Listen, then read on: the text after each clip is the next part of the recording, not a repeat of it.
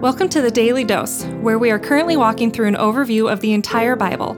Join us today as we learn the story of Scripture and see God's redemptive plan through Christ from cover to cover. Let's listen to Matt Reisetter, Director of Christian Crusaders and the Cedar Falls Bible Conference. Today we're in 2 Samuel chapter 7, and this is going to be where God establishes his covenant with David. David is the king. God has given him rest from his enemies. David is, things are going very well for him. And David is talking to Nathan, the, the prophet, and saying, Nathan, I live in this nice house. I need to build a house for the ark of God. It's been traveling around, portable ark of the covenant, living in tents made of skin. Let's make something more permanent. Nathan says, Go ahead and do what you want. The Lord's with you. But that night, the Lord comes to Nathan and basically says to Nathan, I'm not interested in David building me a permanent house. I've been in a tent for all these years. It's no big deal. What what David doesn't know or Nathan yet is that he will allow and command Solomon to build him a permanent temple, but that's not David's job right now. And in fact, God actually kind of flips the tables on David and says, Don't you worry about my house, but I want to let you know what I'm going to do with your house. And I'm going to establish a covenant with you that's going to last forever. And this is very, very significant. So we'll pick it up in verse 8. Now, therefore, you shall tell my servant David, Thus says the Lord of hosts I took you up from the pasture, from following the sheep, that you should be prince over my people Israel. And I have been with you wherever you went, and have cut off your enemies from before you. And I will make for you a great name, like the great ones of the earth.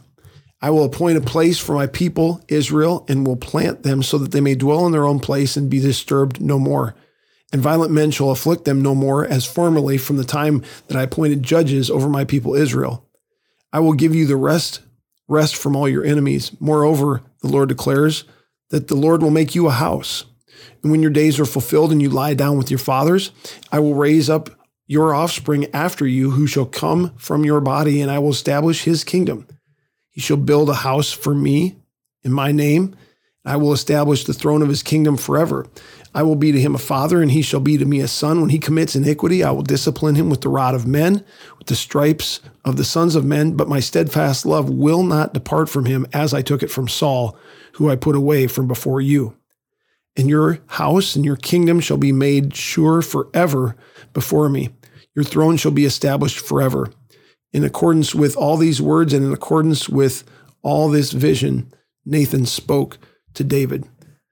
So God is saying to David, You're going to be the king for a while. He's going to be the king for 40 years. Then I'm going to give the monarchy to your son, Solomon. He's going to be king for 40 years. And then after him, there's going to be a line of kings. And I'm going to establish this kingdom forever, not just on this earth, but it's going to be a kingdom that's not of this earth. And it's going to culminate in Jesus Christ, the perfect king. All these kings that come along the way even David himself, are going to be flawed. They're not perfect representatives of the one true God. Many of them fail egregiously. Some of them fail marginally. David is a man after God's own heart, but he's going to have plenty of failures on his ledger by the time his days are over. But God is saying, even though that's the case, they'll be disciplined, but I have established this kingdom and it will last forever. And what we're talking about is the continuation of this redemptive plan that God has for humanity, which started way back with Abraham, the Abrahamic covenant.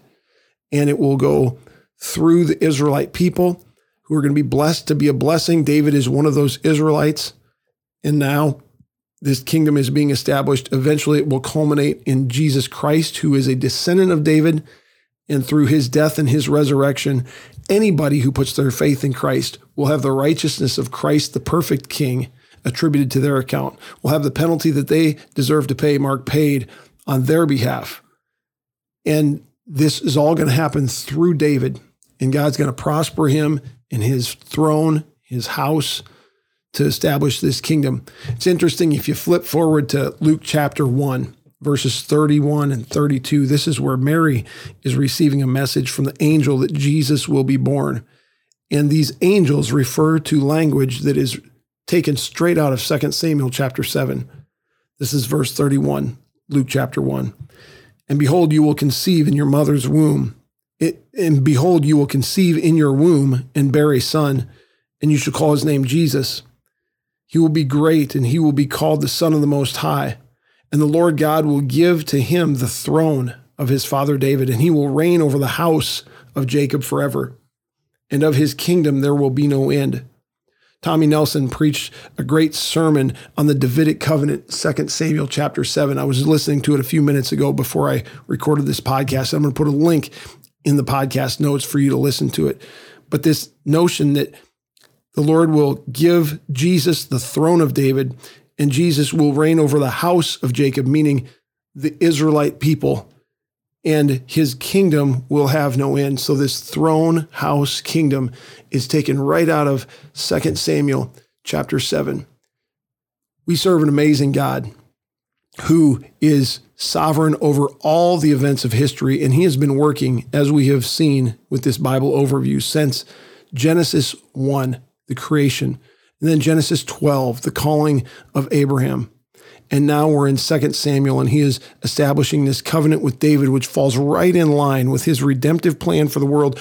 This, this salvation, which will be ushered in through the Israelite people, will culminate in the death and resurrection of Jesus Christ so that sinners, wretches like you and me, can be reconciled to the creator of the universe our God and our Father. What a glorious story. And what an amazing chapter in that story, Lord. Thank you for 2 Samuel 7. Thank you for the Davidic covenant. Thank you for your sovereign work throughout history to bring these events about. And thanks for giving us your word so that we could see how you're at work way back here in 2 Samuel chapter 7 and how it relates to Luke chapter 1 and even how it relates to our lives today. Would you help us serve you and live for you with greater commitment than ever before. We pray it in Jesus' name. Amen. The Daily Dose is a partnership between four ministries. First is Christian Crusaders, where you can find weekly 30 minute worship services at ChristianCrusaders.org and where you can hear engaging interviews and other content on one of our three podcasts. Second is Fresh Wind Worship, whose weekly worship services are available on their YouTube channel, Fresh Wind Ministries, and linked to their Facebook page, Fresh Wind Worship. Third is the Cedar Falls Bible Conference, whose conference videos are available at cedarfallsbibleconference.com. And please consider joining us for our 100th annual conference on Saturday, July 31st through Saturday, August 7th in 2021. If you or someone you know could benefit from an anonymous online Christian mentor, please visit issuesiface.com, which is provided by Power to Change Digital Strategies, our fourth partnering ministry. Please subscribe to this podcast, leave a five star review, and prayerfully consider financially supporting one of our partnering ministries. And check our episode notes for links and more details. Thank you for listening, and may God richly bless you.